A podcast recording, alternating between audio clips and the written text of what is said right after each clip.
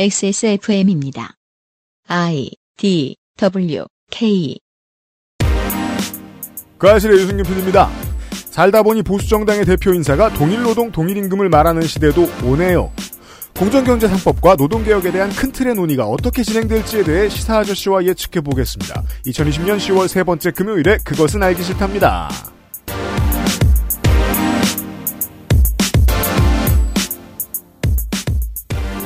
청취자 여러분 안녕하세요. 윤세민 에디터입니다. 제가 자꾸 이렇게 얘기하니까 제가 윤세민인 것처럼 들리시겠지만 앞에 들으셨죠? 네, 접니다. 네, 제입니다. 네. 네. 어, 어제는 이제 정의당의 선거와 그리고 의회의 넘버원 픽인 김종철 신임 대표에 대해서 좀 알아보았습니다. 네. 왜냐면은 그, 어, 대중적 인, 인지도의 투톱, 고 노회찬 의원과 심상정 전 대표를 제외하면 이 정의당의 대표들의 삶의 발자취까지 이렇게 얘기해 주는 방송이 없어요. 어, 네, 알아두면 그렇죠. 도움이 됩니다. 네. 네. 그 당이 무엇을 선택했고 어떻게 나아갈지에 대한 예측도 가능하거든요. 음. 예. 김종철 대표가 앞으로 어떻게 할지에 대한 얘기도 좀 해보고. 아, 생각해보면 저는 옛날에 궁금했었어요. 네. 왜 진보정당 쪽에서는 한 5년 주기로 토- 이름에 통합이 붙은 당이 나오는가? 아, 어찌 보면 어, 지난 시간에 설명한 거예요. 네, 네. 근데 네. 그 내막을 옛날엔 몰랐으니까. 그리고 그게 맞아요, 생각해보면.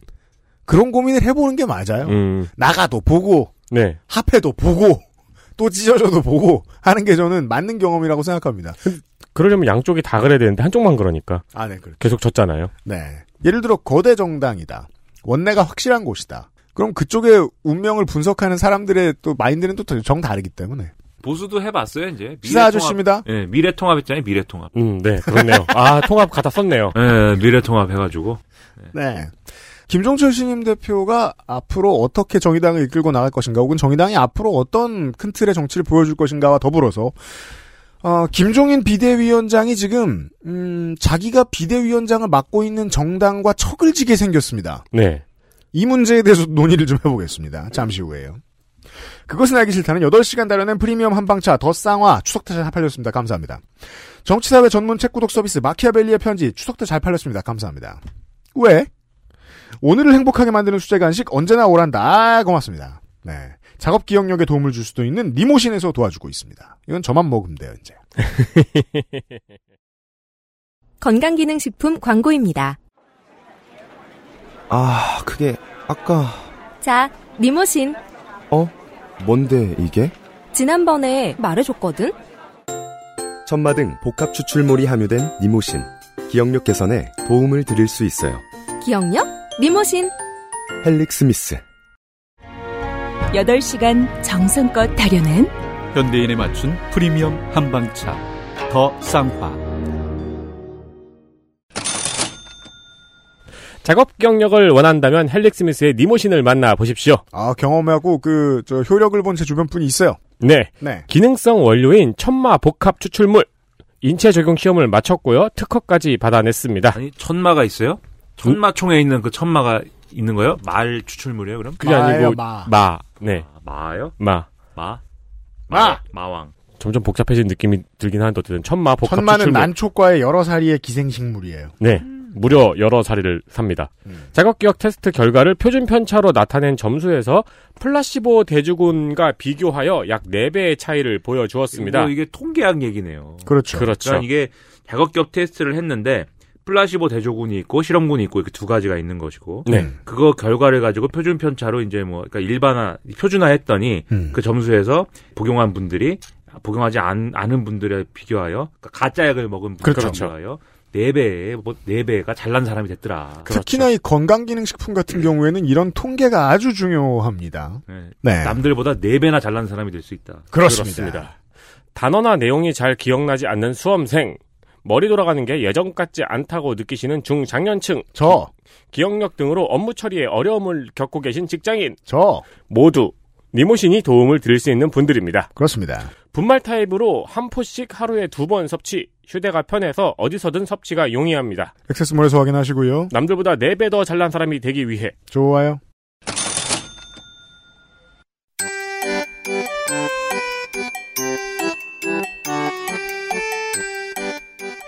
양산형 시사평론 민화문구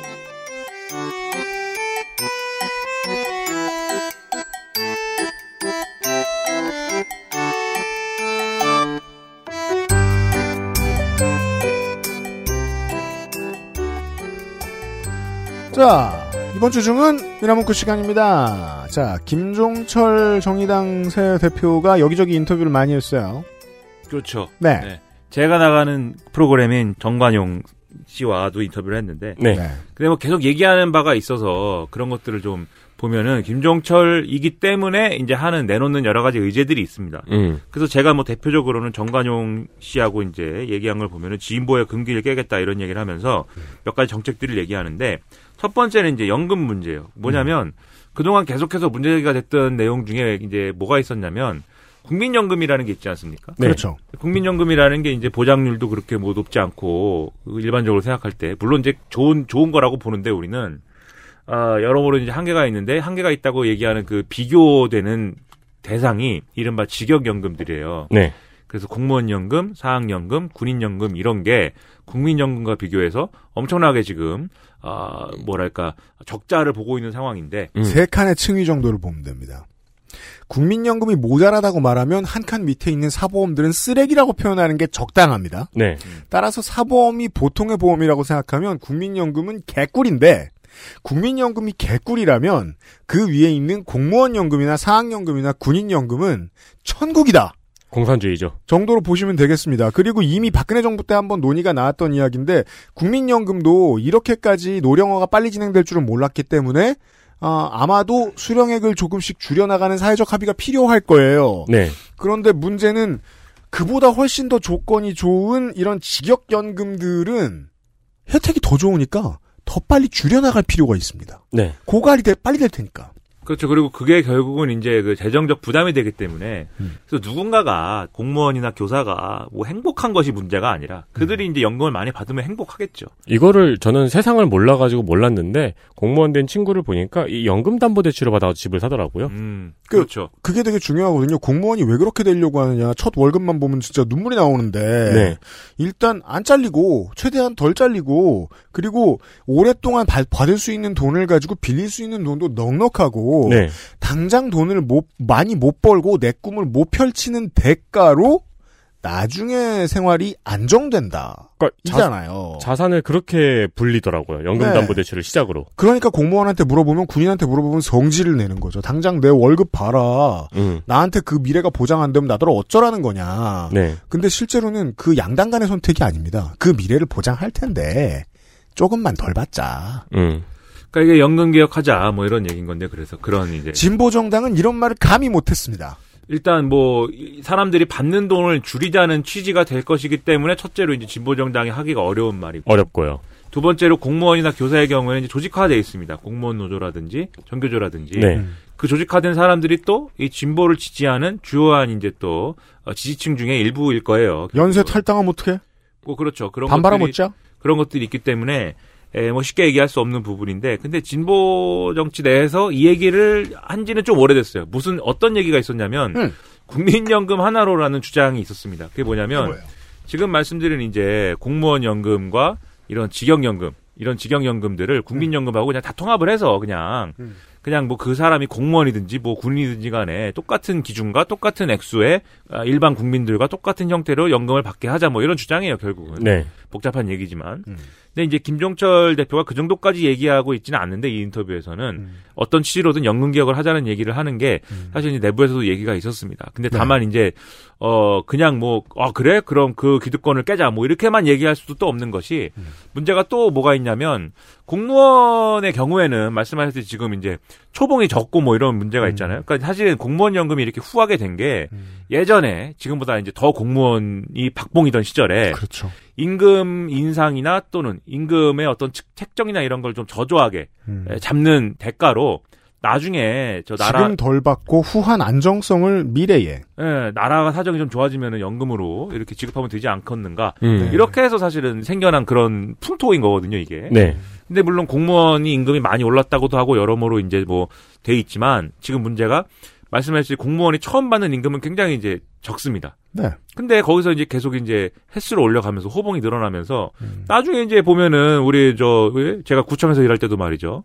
뒤에서 일 안 하시는 이제 직급 높으신 분들이 월급을 엄청나게 받거든요. 음. 그런 걸 보면은 제가 이제 공익근무요원은 배가 아프죠. 아, 네. 공근은 배가 아프죠. 예. 네. 그러고 그러고 있, 있- 그러고 있다 보는 무슨 뭐 민방위 계장님이 야 이게 주식 투자한 거 대박 났다고 피자 쏘고 뭐그 피자가 맛있기는 한데 이게 맞나 뭐 이렇게 생각을 하고 그 주식 투자는 언제 했느냐 네. 업무 시간에 일과 시간에 하고 말이죠. 사탕이나 까잡수시면서. 예.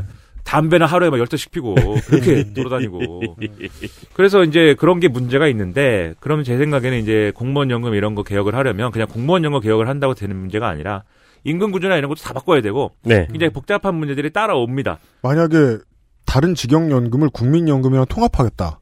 그러면 갑자기 군인과 교사와 공무원, 다른 공무원들 급여 팍 올려야 돼요.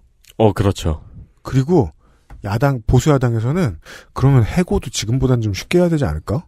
이런 의견도 낼 거예요. 네. 그리고 이제 그 만약에 이제 그런 임금 체계 개편이 이루어지면 호봉을 이제 줄여야겠죠. 호봉의 폭을 줄이거나 음. 그렇죠. 아니면 호봉제를 없애거나 뭐 이렇게 가는 논의가 될 건데 그럼 아마 광화문이 터질 거예요. 예, 그러니까 이게 굉장히 그 어려운 과제가 됩니다. 네. 그래서 쉽게 얘기할 수 없는 것이지만 어쨌든 정의당의 신임 대표 입장에서는 지금 잃을 게 없다는 주장에 잃을 게 없다 어차피 우리 바닥인데 그래서 이런 주장을 좀 이렇게 선제적으로 제기를 하면서 음. 정치권에 합의할 수 있는 이런 구조들을 만들어 나가겠다 이제 이런 얘기를 그래서 하고 있는 거고요. 우리가 지금 표가 두려울 소냐. 예. 그리고 이제 이 증세를 얘기했어요, 증세. 그래서 증세. 자신들 입장에서 정치 세력 입장에서 이 정치 세력이 이득을 보려면 무조건 세금을 깎아준다고 하는 게 답입니다. 세금 깎아준다고 해서 뭐 싫어하는 사람 있겠습니까? 그래서 그나마 지난 그동안의 정의당이 건드릴 수, 그나마 건드릴 수 있었던 영역이 뭐 살찐 고양이법 같은 네, 그렇죠. 부자에게 증세 이 정도였는데 네. 그게 좀 허공의 뜬구름이라는 걸 이제 인정하는 것일 수 있습니다. 그리고 좀더 더불어- 위험한 네. 영역으로 가요. 더불어민주당도 사실 그동안의 증세론에 있어서는 초 부유층, 음. 예, 그다음에 뭐뭐 그런 뭐 어, 재산 뭐 이런 거에 있어서도 네. 예, 굉장히 많은 재산을 가진 사람 이렇게 좀 초부유층에 대해서 이제 세율을 올린다 뭐 이런 기조였거든요. 그러니까 근데 세금 보편복지 사회로 갈 건데 그러면 어떡해요? 음. 저 그것만으로는 이제 안 되는 거죠. 네. 그러다 보니까 이제 김종철 대표가 얘기하는 것은 일반적으로 음. 보편적인 이제 증세를 하는데 음. 다만 그냥 보편적인 증세를 예를 들면 이제 북유럽 국가들처럼 음. 우리가 번 돈의 막 절반이 막 그냥 소득세로 빠지고 뭐 이런 게 아니라 물론 조선일보는 그렇게 소문을 내겠지만 예. 그거에 우리가 아직 적응할 단계는 아니고 음, 찬찬히 그리고 우리가 이제 세금 내는 데 있어서 사람들이 제가 이렇게 좀 얘기를 들어보면 세금을 내는 데 있어서 세금을 많이 내는 거에 대해서 저항을 하는 게 세금을 낸 만큼 내가 무슨 사회적인 혜택을 보게 될 거라는 보장은 또 없다 이렇게 생각을 해요. 음. 그러니까 세금을 내라 내는 게 내가 어떤 의료 혜택이라든지 사회적인 여러 어, 혜택으로 돌아온다고 하면 낼 수 있는데 네. 그러라니 그러려는 보장이 없지 않느냐 한국 사회가 음. 누구 호주머니로 다 돌아갈 줄 알고 그거를 내가 세금을 많이 내느냐 이렇게 사회적 신뢰가 지금 없는 상황이 있거든요. 그래서 그러다 보니까 이제 좀 저항이 있는데 그러면 보편적인 증세를 하지만 이 보편적인 증세를 누진적으로 이제 해서 없는 사람들은 증세를 하더라도 조금 그냥 네. 예, 조금 이제 증세를 하고 이렇게 쭉어좀 그래도 중산층이나 음. 월급 꼬박꼬박꼬박 받는 월급쟁이들은 어느 정도 이제 세, 이 소득세나 이런 걸 늘려서 재원을 확보를 하고 그 돈으로 이제 복지를 해야 하는 보편적 복지를 추진하는 이런 거를 해야 된다. 근데 음. 이거를 정치권에서 기성 정치권에서 함부로 얘기를 지금 못하는 구조이니 음. 이럴 게 없는 정의당이 이런 주장하면서 좀 어, 이슈를 좀 이끌어 나가고 싶다 이런 얘기를 이제 합니다. 네.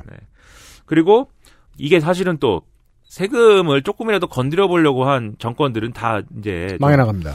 어려웠어요. 박근혜 정권도 사실 건드려 보려고 했죠 처음에. 네. 당시에 조원동 수석이 뭐 어, 세금은 이제 거위의 털을 뽑는 것이다 이렇게 얘기를 했는데 거위가 알아차리지 못할 정도로 살살살 해가지고 깃털 하나씩 뽑아내는 것이 이제 세금을 올리는 방법이다라고 얘기를 했는데 음. 네. 그래서 한 게 이제 그런 거잖아요. 이명박 정권 때부터 이제 있었던 얘기긴 하지만 어 연금 아, 연금이 아니지 그 연말 세액공제 맞나? 그렇죠. 이걸 네. 좀더 뺀다거나. 연말 정산을 음. 이제 조삼모사를 이제 조삼 모사를 이제 조사 모삼으로 바꾼다든지 음. 그런 걸 통해서 이제 바꿔보려고 한 것인데 논란이 많아져서 네. 조삼 모사를 조사 모삼으로 바꾸려다가 조사 모사로 타협하는 바람에 음. 예, 이거 소득세만 빵꾸 나고 뭐 이랬단 그렇죠. 말이에요. 네. 그래가지고 이제 좀 어려웠는데 아무튼 그런 것들을 문제 제기를 해보겠다라고 얘기를 하고 있어요. 음. 그리고 또 공정경제 3법과 예, 노동개혁 문제에 대해서 얘기를 했습니다. 이게 뭐냐면 공정경제 3법이라는 거는 이 지금 정부가 추진하고 있는 네, 법이에요.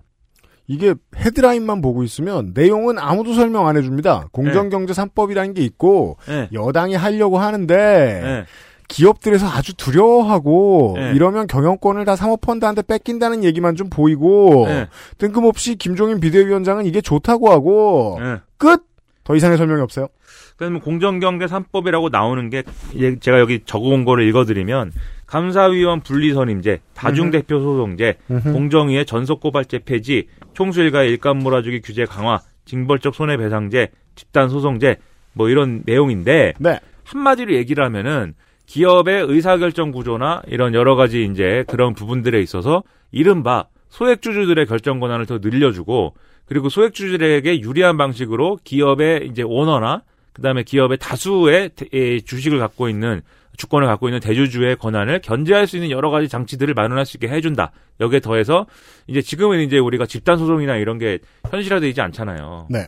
이를테면은 우리가 뭐 이름을 잔뜩 모아가지고 그 사람들 명의로 소송을 낼 수는 있지만 음. 그 소송에 의한 결과로 뭐 보상을 받는다든지 이런 것들은 그 소송 낸 당사자들만 이제 보상 받는 거잖아요. 소송에 참여한 사람들만 보상을 받습니다. 이건 정의롭지 않죠? 네. 피해를 10만 명이 봤는데 만 명이 집단 소송을 하면 만 명만 보상을 받는 거예요. 음. 네. 그런 문제란 말입니다. 집단 소송제가 우리나라에 없다 보니까 예를 들어 지금 그렇게 이슈가 핫 이슈가 되고 있는 옵티머스 관련 피해자들도 집단 소송제가 있었으면 좀 빨리 구제받을 수 있었을지 몰라요. 네, 그래서 이 그런 것들을 가능하게 해주는 이런 내용들이 이제 같이 들어가 있어요 공정경제 3법에. 음.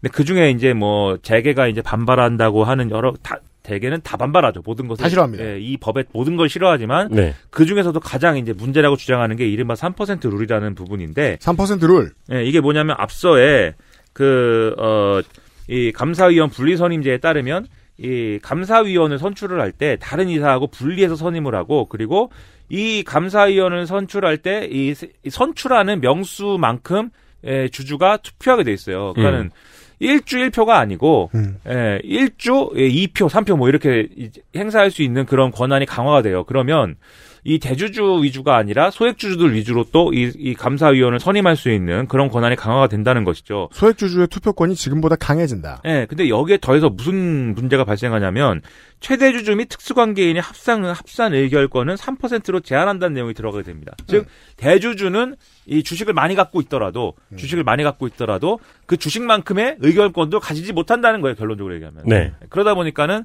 오너들한테 불리하겠죠. 그렇죠. 대주주들한테 불리하다고 판단을 하겠죠. 네. 그러다 보니까 그럴 경우에는 과거에 예를 들면 엘리엇 그 어 그 뭐야 이, 하여튼 투- 엘리엇 사모펀드가 저도 엘리엇밖에 기억 안 납니다, 이제. 예. 그들이 그 이름이 있는데 엘리엇 스미스입니까? 모르겠어요. 그것은 가수인가? 네. 엘리엇 매니지먼트인가? 뭐 아무튼 그런 이름의 이 사모펀드가 와서 에, 에, 에어로 스미스? 에어로 스미스인가? 네. 그러니까 헷갈린 가수가 그건가 폴 싶어서요. 엘리엇 싱어가 설립했대요. 음, 싱어예요, 이름이? 네. 싱어시구나. 네. 아무튼 상어인지 싱어인지가 뭐 한- 싱어인데 가수 아닌 건 되게 기구한 운명이네요. 음. 그럼 베이커가 치과 의사 하면 그건 본분을 망각한 거예요. 음.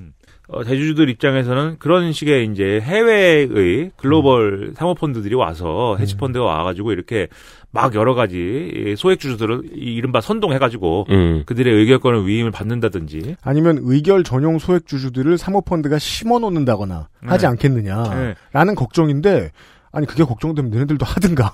그래서 그런 식으로 경영권을 다 뺏어가면 어떡하냐 뭐 이런 이제 얘기를 네. 하면서 이걸 네. 반발하고 있는 그런 상황입니다. 자기가 무슨 시뮬레이션을 돌려봤더니 뭐 80 몇 퍼센트가 뭐 사모펀드가 내, 네. 다 차지한다 막 이런 발표도 하고 생각을 그러더라고요. 하고 있을 수 네. 있어요. 네. 근데 저는 뭐 그런 항변들이 뭐 근거가 제로다라고까지는 보지 않아요. 물론 이제 다른 나라들도 뭐 이런 거 있는데 왜 그러냐 뭐 이렇게 얘기할 수 있는데 음.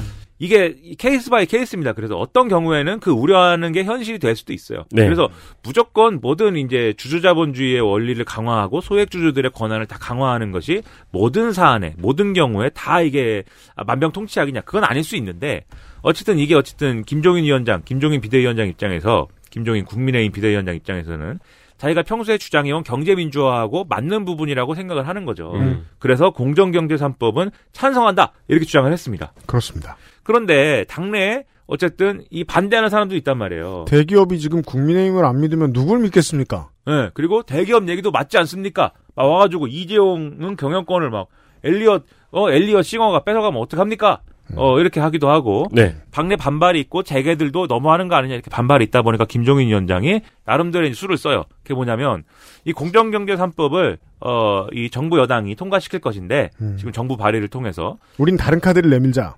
우리는 거기에 더해서 노동개혁도 주장을 하겠다. 음. 그래서 노동개혁이다라고 하면 일반적으로 우리가 뭘 생각하냐면 아 해고를 좀 더 쉽게 하고 네. 새누리당표 노동개혁. 예, 그래서 해고를 좀 더 쉽게 하고 어 그다음에 정규직의 지위를 어 낮춰 음. 낮춰서 주은규직으로 만들고 해고를 쉽게 하기 위해서 낮춰. 예. 음. 그리고 노조가 뭘 이렇게 단협이나 이런 걸 체결해서 가지는 그러한 권한도 어, 헐겁게 만들자. 만들어서 해고를 쉽게 해. 예. 음. 이게 이제 어, 노동개혁이다 이렇게 생각을 하고 맞바꾸자 이걸. 예. 그래서 공정경제 3법은 기업에 불리한 입법이니 음. 기업에 유리할 수 있는 노동개혁 관련돼서 노동관계법이나 노동법 개정을 같이 붙여가지고 처리를 하자. 이런 주장을 김종인 위원장이 했습니다. 네. 근데 이제 김종인 위원장의 정확한 주장은 어, 두 개를 연계 처리는 하지 않는다여예요. 음. 연계 처리할 건 아니다. 3법을 처리하려면 반드시 이 노동관계법 개정이 전제가 돼야 된다라고 주장할 것은 아니다. 음. 이게 김종인 위원장의 주장입니다. 하지만 주호영 원내대표 등은 연계할 수도 있다는 입장이에요. 그러니까 사실 이게 어려워지죠. 그럼 얘기가 네. 공정경제 3법을 통과시키기 위해서 노동개혁을 할 수는 없는 일이니까 이 집권 여당이. 음. 그런데 이런 주장들에 대해서 사실 김종철 대표는 한마디를 더 합니다. 그게 음. 무슨 얘기냐면 그게 예, 뭐 할 수 있는 얘기다. 이런 공정경제 3법이라든지 이렇게 기업에 불리한 뭔가 제도 개혁을 하고 그 대신에 노동에 있어서도 노동이 내놔야 될 것을 어, 내놓으라고 한다면 그것에 동의되는 부분도 있는데 그러면 뭐가 전제돼야 되냐면 사회 안전망 강화가 필요하다. 이 주장을 하는 거예요. 네. 그래서 예를 들면 전체 사회상을 어떻게 가져갈 거냐의 문제인데 지금까지 우리가 가져온 완전 고용이 전제된 사회, 음. 완전 고용이 전제가 되고 기업이 가- 자신들에게 고용된 이 사원들에 있어서의 복지나 이런 것들을 충분히 보장해주는 원래는 국가가 보장해줘야 되는 거를 네. 네. 기업이 보장해주는 이런 모델로 갈 것 같으면 음. 그런 모델이 가능할 것 같으면 지금의 이제 상황도 유지하는 게 가능한데 음. 문제는 그런 완전 고용 모델이 이제 가능하냐는 거죠. 이 저성장 시대고 더 이상 이제 뭔가 새로운 어떤 뭐 어떤 성장 동력. 그렇죠 그런 것들을 찾기 힘든 시대에 네. 노동자가 한 기업에 평생 속해서 거기서 나오는 월급과 거기서 주어지는 복지 혜택만으로 생을 영위하는 것이 가능한가? 엔잡의 시대고 플랫폼 노동의 시대예요. 그것에 대해서 이제 명확하게 답을 낼 수 없는 시대라고 한다면 한 사람이 평생 가져야 될 직업이 네 개 다섯 개가 돼야 되면 돼야만 하는 수십 그런- 개가 될 수도 있고. 예, 그러한 시대임을 인정할 수밖에 없다라고 한다면 좋다는 거예요. 음. 그런 걸 받아들인다고 한다면 그렇다면 필연적으로 이 노동자가 어, 직업이 없는 기간들이 발생할 수가 있고 아직도 고전의 노동계의 주장 같은 게 그 진보 언론 어딘가에 어휘에 묻어 있죠. 비정규를 죄악시하는 비정규 고용을 많은 엔잡러들은 그리 생각 안 하겠지만 XSFM입니다.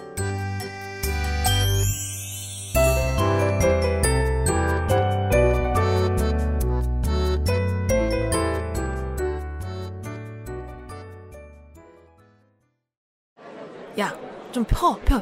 어디 불편해? 아, 어제 벨리 댄스 처음 나갔거든. 보기보다 힘들어. 응? 벨리?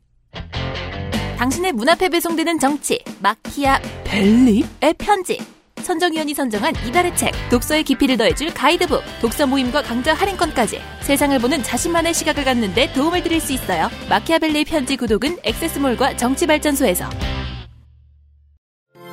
덕지리님, 카인이 무슨 뜻이에요? 구약 성경 창세기에 보시면요. 카인이랑 아벨, 아벨? 당신의 문 앞에 배송되는 정치, 마키, 아벨, 리의 편지. 선정위원이 선정한 이달의 책, 독서의 깊이를 더해줄 가이드북, 독서 모임과 강좌 할인권까지. 저자와의 대화와 특강도 준비되어 있어요. 정치발전소. 아몬드 검은깨 건포도 해바라기 씨 그리고 오란다 견과류 가득한 수제 강정. 언제나 오란다.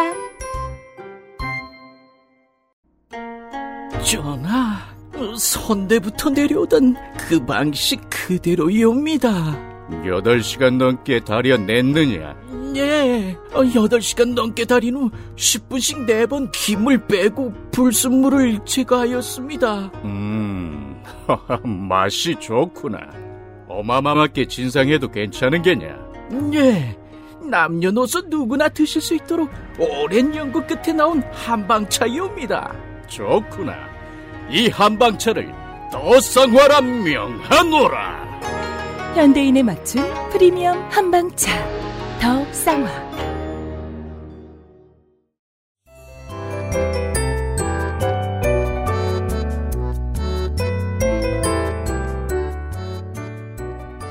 문제는 뭐냐면 비정규직의 문제는 뭐냐면 비정규직임이 어, 비정규직조차도 아닌 상황 속에서 아무런 그 보호가 없는. 예, 돈을 벌 수도 없고 음. 그렇다고 무슨 사회보장제도의 무슨 수혜자도 아니고 완전히 답이 없어지기 때문에 그럼 그게 문제죠. 비정규직인 지위를 계속 그거라도 유지하기 위해서 계속 자기가 어, 예를 들면 과중한 노동을 한다든지 음.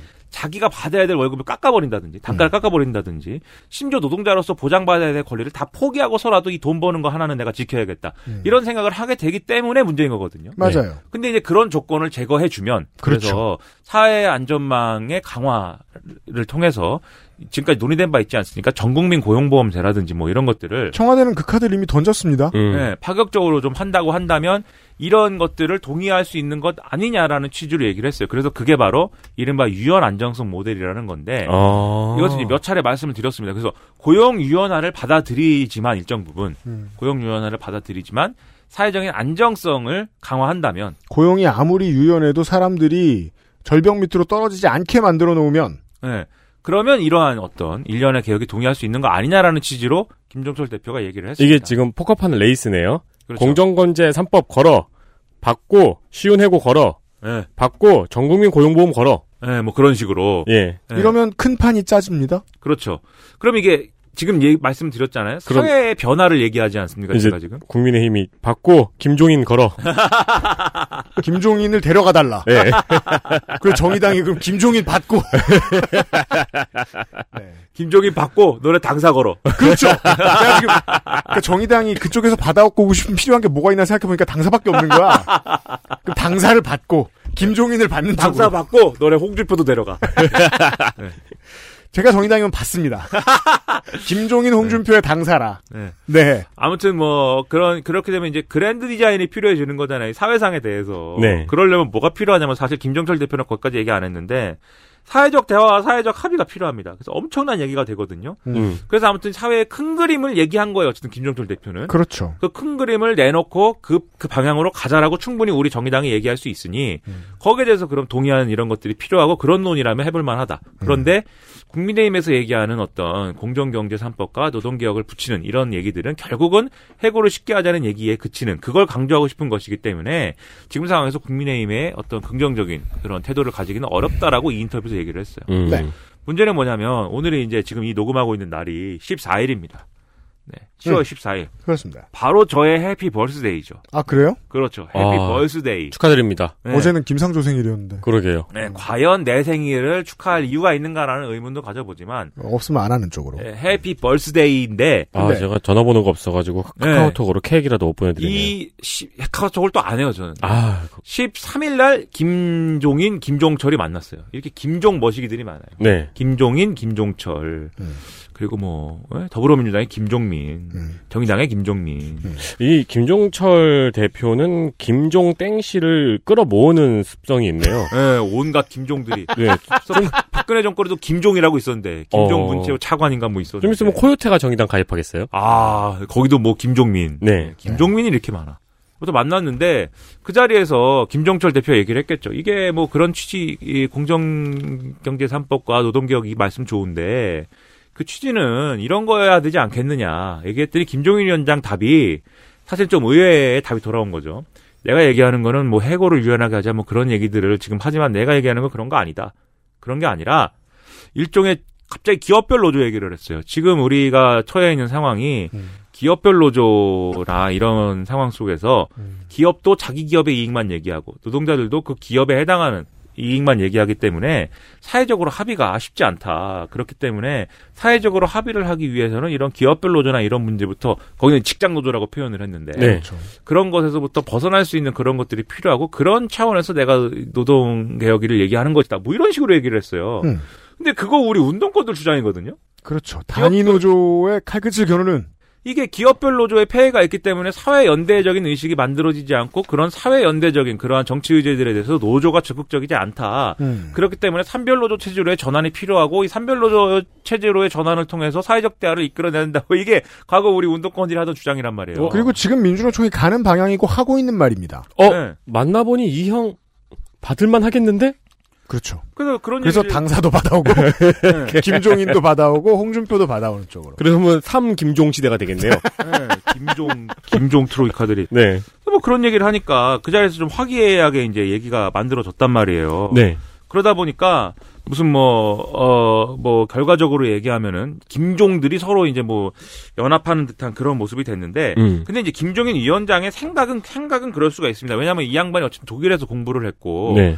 그다음에 독일에서 공부를 했고, 계속해서 뭐, 독일에서 옛날에 공부했는데 지금까지 뭐 독일병에 사로잡혀 있다 이런 건, 어- 그런 건 아니겠지만, 독일에서 공부를 한 근본을 가지고 계속 자기 딴에는 그 생각을 발전시켜 왔거든요. 음. 그리고 이른바 북유럽 모델이라는 게 그렇습니다. 예를 들면 스웨덴 사회민주주의라든지 그런 것들이 어 그러한 이제 이른바 우리가 뭐 어려운 용어는 코퍼라티즘이라고도 하고 이제 조합주의라고도 하고 사회조합주의라든지 뭐 이런 얘기를 많이 하는데 합의주의의 모델이에요 결국. 김종인 위원장이 주장하는 것도. 그래서 넓은 의미에서 국가 기구 그리고 국가 그리고 그다음에 자본을 대리하는 이 기업가들의 여- 어떠한 종류의 연합. 우리로 따지면 그게 뭐 경청이 됐든지 네. 정경련이 됐든지 그다음에 산별 노조의 연합체 이렇게 세 가지 주체가 모여서 일종의 노사정 합의를 하는 거죠. 음. 그 노사정 합의를 통해서 노조가 양보할 것은 노동계가 양보할 것은 양보하고 그다음에 기업이 또 해줘야 될 것은 해주고 정부는 이것이 지켜질 수 있도록 법제도의 어떤 그런 개혁들 같이 이래 보장해주고 이런 모델이 사실은 북유럽 복지 국가 모델이거든요. 네. 김종인 위원장이 그 주장을 한 거예요. 음. 그 주장은 앞서 말씀드렸듯이 진보의 비전과 크게 차이도 나지 않습니다. 그런 점에서 이제 아, 김종인 위원장이 이렇게 얘기하는 건 자기 철학입니다. 그런데 당내 사람들이 그 주장에 동의를 하느냐, 국민의힘들이 그걸 동의하느냐 네. 전혀 동의하지 않죠. 어, 저 형 저거. 예, 동의를 하지 않는 상황이 될 것인데 네. 어쨌든 간에 그럼에도 불구하고 김종인 위원장이 뭔가 자기 정치의 어떤 수완을 발휘해서 파워를 내면은 음. 뭐 정의당과 함께 이슈를 이끌어가는 그런 힘이 생길지도 모르죠. 네. 하지만 어쨌든 이렇게 얘기를 하는 것은 어쨌든 큰 그림에 있어서는 국민의힘 뭐 기- 김종인 위원장이긴 하지- 하지만 국민의힘 일부와 정의당이 합의할 수 있는 어떤 뭐 접점 정도는 찾았다 이렇게 볼 수가 있는 거예요. 음. 그리고 이게 된다면 뭐 또 말씀해 주시겠습니다만은 여당은 손 안 대고 코 풀게 됩니다. 그렇죠. 본인의 힘이 크게 안 들어간 상태에서 지난 민주정부 14년간 하고 싶어도 못했던 일을 견인되게 돼요. 네. 이게 네. 이 유연 안정성 모델이라든지 덴마크 모델이라든지 뭐 네덜란드 모델이라든지 이런 것들이 역대 정권들도 다 얘기한 모델이고 특히 참여정부 때 이 얘기를 이미 했어요 참여정부가 왜냐하면 국민의 정부의 실패를 반영 바탕으로 뭔가 바꾸고 싶었는데 못했거든요. 음. 그리고 앞으로의 사회상은 무엇이며 거기에 걸맞는 이런 노동시장 구조는 뭐냐를 이제 얘기를 하면 음. 여기에 뭐 크게 동의를 하지 않는 사람은 없습니다. 거기까지 가는 과정에 대한 얘기를 많이 하는 거지.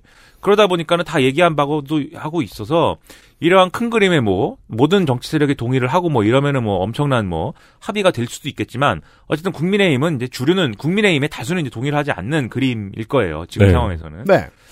역할이나 이런 것들이 그래서 다소 이제 좀, 어, 바뀌었다라는 생각이 드는 게 결국 이런 말씀하셨듯이 더불어민주당을 비롯해서 역대 정권이 하고 싶었던 모델을 오히려 야당들이 연합해서 주장을 하고 그렇게 됐습니다. 예, 여당은 그거에 대해서 모르겠고 일단 공정경제 3법부터 처리하자 뭐 이렇게 되는 그림이 되잖아요. 이후에 음. 만약에 그러니까 이러면. 청와대가 여당에게 매우 복장 터지는데 말을 못하는 상황이라고 볼 수도 있는 거예요. 말씀드린 대로 전국민 고용보험 같은 카드를 청와대가 먼저 던진 다음에 여당이 그동안 뭘 했나 보면 얘기 꺼낸 기억도 별로 없습니다. 음.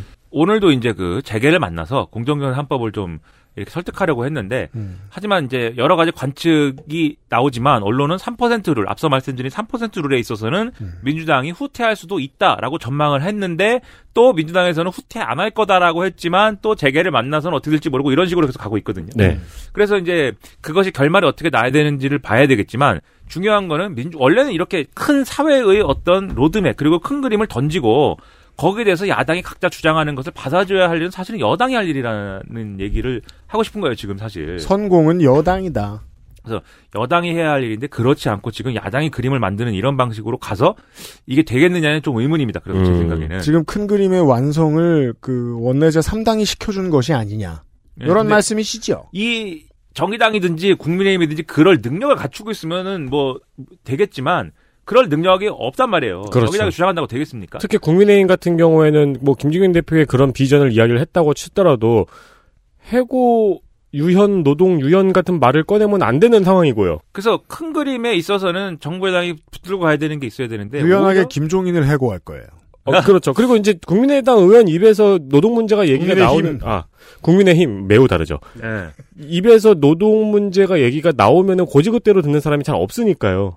의심부터 하니까요. 저 같아도. 그렇죠. 근데 오히려 지금 더불어민주당과 이제 그 정부, 그러니까 집권 여당은 오히려 선거에 훨씬 더 많은 신경을 쓰면서 이런 좀 이 사회를 어떻게 가자라고 하는 총체적인 어떤 노선을 제시하거나 그런 게 아니라 음. 선거를 의식해서 굉장히 이 세부적인 주제들에 대해서 어 선거용 이런 이슈를 던지는데 오히려 주력하고 있는 게 아니냐 이런 의심을 가지고 있거든요. 저 같은 사람들은. 그 가장 힘을 많이 쓰는 분야가 몸조심은 아닌가. 예. 그래서 예를 들면 동학개미 얘기가 그렇습니다. 동학개미 뭐 주식 투자 중요한데 네. 주식 투자를 한 거에 대해서 최근에 이제 얘기가 나오는 게 대주주 요건을 3억 10억 원을 3억 원으로 내리는 얘기를 가지고 뭐 박사지게 싸우잖아요. 그래서 그게 무슨 얘기냐면은 양도소득세라는 걸 내는데 주식을 사고 팔때 음. 양도소득세를 내게 할 것인데 이 양도소득세를 내는 기준 중에 어 양도소득세율을 아주 그 강화해 가지고 많이 내야 되는 그 어, 요건이 있습니다. 그게 뭐냐면 특정 주식을 내가 10억 원 이상 어치를 갖고 있으면 네. 이 양도소득세를 최고세율로 내야 돼요. 음. 지금 기준은. 네. 근데 이것을 이 기준을 3억 원으로 내리자라는 게 정부 아닙니다. 음. 예. 그리고 이 기준은 뭐 오늘 갑자기 얘기한 게 아니라 2018년에 이미 정해놓은 비율이에요. 국회하고 협의를 해가지고 네. 정해놓은 기준이에요. 근데 이제 와서 국정감사하고 이런 과정에서 홍남기 격치부총리를 불러가지고 상황이 변했다. 집권 여당이 상황이 변했다. 왜 10억 기준을 3억 원으로 낮추냐 지금 주식 주식 시장 찬물 끼얹는 것이다. 그 사람들이 그 3억 기준에 맞춰지는 것을 두려워해서 주식을 다 팔아버릴 것이다. 음. 어, 그러면 주식시장이 식고 주가가 떨어지고 그럼 지금 다들 동학개미들이 빚내가지고 지금 다 주식 투자했는데 그 사람들 누가 그러면 구제해 줄 것이냐. 이건 몸조심이라고 보는 게 맞죠. 네. 만약에 연말 돼가지고 주가 떨어져가지고 주식 이 주식 투자 무리하게 한 사람들이 이거나 어 중내 산에 하는데 네. 그런 상황 속에서 내년 초에 이제 재보궐선거 국면 들어가면 음. 그걸 누가 책임지겠습니까? 근데 재보궐선거 안이 그래도 큰데. 걱정은 합리적이긴 해요. 왜냐하면 주식시장이 어떤 정책 때문에 한꺼번에 무너지는 건 정말 두려워할 일이 맞으니까. 네. 그렇죠. 다만 용감한 사람들이었으면 동학 개미들이 일어서기 전에 처리하지 않았을까? 그렇기도 혹은 하고, 지금 네. 이 상황에서 지금은 좀 그러니까 조금만 두었다 보고 처리하자 정도의 태도는 보여야 하는 거 아닐까? 네. 근데 이제 정부 입장은 그렇지 않을 거라는 겁니다. 주식이 주식 주가가 그렇게 많이 떨어지지 않을 것이다. 과거의 사례를 봐도. 음. 원래 그렇게 표- 생각하는 게 맞습니다. 예. 그리고 지금 이 10억 원 기준과 10억 원 기준을 3억 원 기준으로 바꿨을 때 들어가는 그 문제가 되는 그 어, 특정 종목에 3억 원 이상을 가지고 있는 주식 주식을 가지고 있는 주주의 몇 명이나 숫자도 되는데. 예, 1%좀 넘는 수준이다. 그래서 네. 이게 이상하다는 거예요. 예. 경제지 눈치 보는 거 아니냐 지금 여당이. 그런데 이제 이 1%의 눈치를 본다기보다도 여당의 눈치를 보는 것은 결과적으로 주가가 떨어지면 주가가 떨어지면 안 좋다는 거죠. 결국. 근데 다 주식 투자가들 입장에서는 3%를 갖고 있는 사람이 양도소득세를 얼마나 내든지 간에 주가가 떨어지면 무조건 안 좋은 거니까 음. 더군다나 코로나19 때문에 경제가 여러모로 실물 경제가 어려운 상황에서 주가까지 떨어지면 어 우리 다 우리 욕할 건데 우리가 어떻게 할 거냐. 근데 이 얘기를 하는 건데 근데 지금 당장 집권 여당으로서 책임져야 될 부분이라는 건 뭐냐면 결국은 앞으로 이 사회를 어떤 방향으로 가져갈 거냐에 대한 문제에서 그걸 설득력 있게 국민들에게 제시를 하고 그걸 설득하기 위한 여러 가지 일들을 해야 되는 거 아니에요. 네. 양도소득세 기준 10억 원을 3억 원으로 내리는 게 필요하지 않은 일이냐. 필요한 일이란 말이죠. 지금 이, 그래서 이 주식에 있어서 주, 주식 거래를 할 때, 네, 지금은 거래세를 내지만, 거래세를 사, 예, 사실상 없애고, 양도소득세 체제로 개편하는 것이 필요하지 않은 일이냐에 대해서 다 필요한 일이라고 한단 말이죠. 네. 근데 그것을 설득하는 게 아니라 그걸로 불거질 우려에 대해서 우려에 대한 여러 사람들의 어떤 이 어, 의견에 편승하고 있는 거잖아요. 아, 그러니까 그런 문제가 있으니까 이 일을 진행할 때 이 문제를 우리가 어떻게 완충시키면서 이 일을 진행할지 논의해 보자의 자세가 아니라는 거잖아요. 그렇죠. 예. 그러니까 역할이 지금 바뀐 것 같은 느낌이라는 겁니다. 음. 정의당 차, 오히려 정의당 같이 잃을 게 없는 사람들이 정체 사회 구조가 이래야 되지 않습니까라고 막 주장을 하고 있고 집권 여당은 오히려 에, 몸조심하고 이제 문제가 될 만한 사안들은 다 어, 피해 가려고 하고 이런 모습인데 북유럽 국가의 그 복지국가 모- 복지국가 모델도 우리가 앞서 합의주의 모델이라고 했지만 그냥 합의가 그냥 된 거 아니거든요. 합의가 그냥 된 게 아니라 노조가 힘이 셌기 때문에 된 거예요. 음. 노조가 힘이 왜 세졌냐면 그 전까지 막 머리 받고 싸웠기 때문에 그렇게 힘이 세진 거거든요. 네. 사실 정의당 같은 진보 정당이 해야 될 역할이라는 거는 그렇게 머리 받고 싸우는 사람들의 의견이나 이런 것들을 막 대변을 해주면서 제가 뭐 정규직 노조를 대변하라는 게 아니라 싸우는 싸워야 되는 사람들이 있지 않습니까? 음. 뭐 앞서 말씀하신 비정규직에 해당하는 사람들도 있을 것이고 네. 그 사람들을 대변하는 역할, 그 사람들의 어떤 의견을 정치권에 전달하는 역할 이런 것들을 쭉 하면 통치에 책임을 지고 있는 정부 여당이 자신들의 큰 그림에 맞춰서 이런 저항들을 그러면 이런 것에 맞춰서 한번 합의를 해봅시다라고 얘기를 하는 이 그림이어야 될까 말까. 라는 거죠. 그런 점에서 뭐 정의당의 김종철 대표가 이렇게 좀 좋은 얘기를 하는 거는 저는 뭐 긍정적인 부분이 있다고 하지만 결국은 어쨌든 간에 돌고 돌아 이것은 여당의 책임으로 돌아올 수 있는 문제이다라는 점에서 결국 정의당 얘기로 시작했지만 바꿔야 될 것은 여당이라는 점을 또 드러내는 사례가 아닌가 뭐 그런 생각이 들었다 이- 이런 얘기입니다. 공정경제 3법과 노동개혁과 사회안전망에 대한 이야기였습니다. 네. XSFM입니다.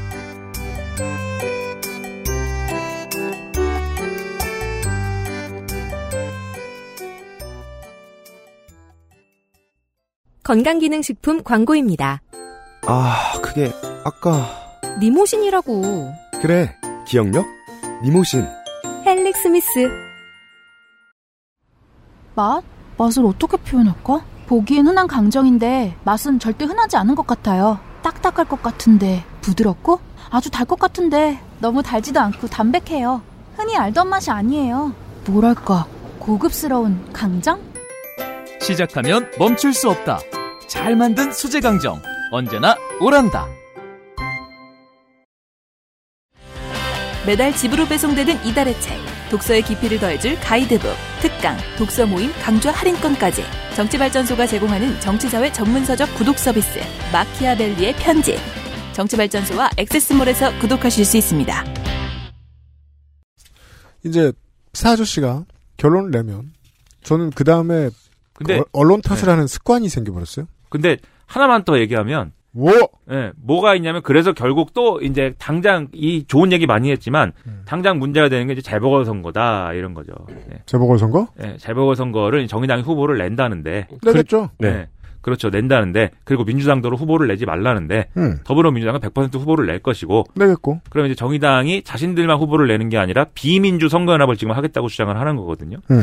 이 와중에 또 진보 정치 재편이나 이런 게 있을 수 있고 또 거기서 이제 또 어 이 정의당이 뭐 얼마나 나오겠습니까? 사실 서울시장 내봐야 음. 뭐 얼마나 나올지 모르는 거지만 그것이 또 더불어민주당에게 가하는 어떤 손해나 이런 것들이 있을 것이기 때문에 뭐 앞으로의 어떤 이 민주당과 정의당과의 관계 이런 것들은 서로 뭐 하- 하고 싶은 대로 하는 관계로 이제 가는 것이다. 이번 선거는 더더욱이 특별하게 뭐 한참 남았습니다만 네. 아, 정의당과 민주당의 정면 승부가 될 가능성이 높습니다. 왜냐하면 그리고, 네.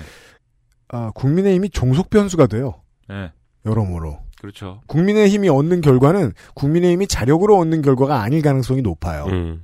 그리고 아마 이 선거는 김종철 대표가 본인이 출마해야 될 수도 있습니다. 어떻게 될지 모르지만. 네. 그죠? 왜냐하면 그동안도 꾸준히 당직자형 출마자였기 때문에 그리고 서울시장을 이번에 어, 당직자 중에 대표가 됐어. 서울시장을 누구를 내냐고요. 현역 의원 낼 수도 없고. 내가 이번에 할 일이 있었던 것 같은데 뭐였지? 그렇죠. 서울시장 완주하기. 같은, 네, 중요한 선거를. 네, 아무튼 그런 조건들이다. 그런 조건이 같이 있다. 이것까지 같이 생각해 보면은 네. 앞으로의 어떤 정치 질서나 이런 것들을 볼 때 도움이 좀 되지 않을까라는 소박한 생각입니다. 근데 어쨌든 네. 선거 전에 그리고 정의당과 지금 여당은 만날 일이 하나 있네 있긴 있네요. 뭐 만날 일은 여러 가지 뭐 있겠죠. 네. 따라서 이제 김종철 대표가 그러하고 어, 김종인 비대위원장이 그러하듯이 이낙연 대표도 충분한 메시지를 내면서 다니고는 있습니다. 네. 언론 탓하기 시간 잘 안 보여줘요. 음. 노동법 개정에 대해서는 부적절하다는 태도를 분명히 보였고 대기업들을 만난 자리에서 제가 지난주에 얘기했습니다만 경제상법은 늦출 수도 없다 음. 정도의 비교적 단호한 메시지들을 많이 내보냈는데 제가 저 시사 아저씨의 이야기에 공감하는 것은 그 여당 내의 지원 사격은 좀 부족하다는 느낌이 있고요. 네. 예. 가는 길을 안 가는 건 아닌 것 같은데 전체적인 그 팀의 추진력이 있어 보이진 않는다. 음. 이렇게 생각합니다. 예. 이런 얘기였고요. 어, 마무리로 의사소통을 좀 하겠습니다. 금주의 의사소통. XSFM25의 gmail.com으로 이진호 씨가요. 요즘에 정치 시사 내용만 다루셔서 좀 아쉬운데. 오래된 정치자는 이제 이런 사람도 있습니다. 그렇죠. 시사 얘기만 해? 이러면서. 아무리 시사 팟캐스트라도 그 6개월 정도만 들으신 분들은 시사 얘기 언제? 이렇게 뭐라고 하잖아요. 이런 얘기를 왜 하지? 네. 7, 8년 들으신 분들은 왜 시사만 자꾸 해? 뭐, 뭐 해야 돼요, 그러면? 시사 말고? 이진호 씨의 견해는 언제 유익한 정보 제공용으로 신발 관리나 세탁법에 대해서 다뤄주시면 어떨까요? 근데 그건요, 전형적인 유튜브용 콘텐츠입니다. 그러니까 영상이 소반이 돼야 된다는 거죠. 네, 나중에 저희가 기술을 개발하면 이 그 저 머리통 샷으로 네. 그 위에서 찍은 샷으로 예쁘게 찍을 수 있으면 유튜브로 하면 할까? 이게 듣는 매체에서 어떻게 신발 관리법을 얘기합니까? 음. 막 소의 굵기, 뭐 이 브랜드 이런 거 얘기해야 되는데. 네. 네. 미온수의 온도 막 이런 거 얘기해야 되는데. 그리고 신발은 재질이 여러 가지잖아요. 그죠. 네. 그리고 또 보통 한 켤레를 가지고 있는 게 정상이다라고 생각하는 시사씨 같은 이상한 사람들이 위화감을 느낍니다. 음, 네. 이거, 이거 신발 또 신고 왔어요, 이거. 어. 알아요. 네. 지금 2년째 계속 신고 있죠, 그거. 네, 까만 신발인데 하얀색이 된 신발. 어, 신발 잘 만들었네요. 네. 2년이면 어디가 터져도 터지는데 음. 그것만 신으면. 네. 아, 하지만 다른 컨텐츠를 많이 생각해내고 있습니다. 네. 준비할 테니까 신발 문제는 스스로 공부하시고요. 그, 어, 국내 말고 외국의 유튜버들 중에 잘 만드는 사람들 많습니다. 언제 한번 시사 아저씨도 건담 이야기 한번. 건담 얘기도 근데 저는 너무 정치 그 그것만 생각해가지고 건담 얘기를 봐도 정치가 생각나고 그러니까 건담 그 투표 이런 거 하려고 그러고. 건담, 건담 선거. 얘기에서 비유할 수 있는 정치 이야기를 하시면 되잖아요. 그 건담의 지용 공국 나오잖아요. 그게 볼 땐 내가 볼 땐 정치적인 얘기예요, 그게. 네, 그러니까 그런 말씀 한번 네, 하시는 거 재밌지 않을까요? 건담도 있지만 최근에 이제 한자와 나오키라는 드라마를 또 보면서 한자 나오키 새 시즌 나왔다는 얘기를 들었는데. 그러니까 그걸 한 주에 하나씩 감질나게 왓챠 플레이에서 지금 한글화 공개하고 있는데 네. 그걸 보면서도 이 일본에 대한 또 생각을 했어요. 네, 일본 근데 정치와 사회 에 대해서. 주인공이 그 리갈하이의 주인공 그분이 아니죠. 아니 그 양반 맞죠? 아, 맞아요? 네. 그분이 섭외하기 그렇게 힘들다며.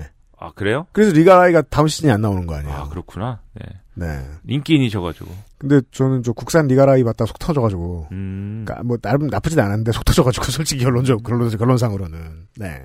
아무튼. 알았어요. 나중에 시사 아저씨를 데리고 라도 딴 얘기 해볼게요. 음. 정치 이야기로 세지 않게. 네. 왜 옛날에 레데리 얘기도 해주셨고 그랬잖아요. 그렇죠. 네. 레데리도 하고. 네. 네. 아, 다른 것도 준비하겠습니다. 그 국감이 끝나면은요 기대해 주십시오. 예, 시사 아저씨랑 같이 물러가죠. 내일 이 시간에 어, 시- 문학 문학 아저씨하고 네. 네. 지난주 문학 얘기 나머지 이야기를 나눠보도록 하겠습니다. 어, 스트리트 파이터 2 얘기를 했으니까 이제 철권 얘기를 할 때가 됐습니다. 아, 그렇죠. 네. 결론은 어, 게임 얘기는 아닙니다. 결론은 폴 피닉스. 아머킹이죠. 아 그래요? 왜요? 왜, 왜 결론이 아머킹과 폴피닉스로 나는 거예요? 초보는 무조건 폴 피닉스 아닙니까? 아, 그 붕권 한 방에. 네. 예, 오와 이렇게 하는 거. 후련, 후련, 후련, 후련함이 있죠. 네. 그리고 그 어, 단군 신화를 철권으로 표현할 수 있죠. 왜, 그건 또 왜요? 쿠마 대 킹. 아, 네. 그렇구나. 이기면 인간. 네. 네. 내일 이 시간에 봬요. 이런 얘기는 안 합니다. 어, 윤세민 리터하고 유승균 PD였습니다. 시사 아저씨도 안녕히 가시고 청취자 여러분들도 내일 봬요. 안녕. 안녕히 계세요. 와! XSFM입니다. I D W K 와!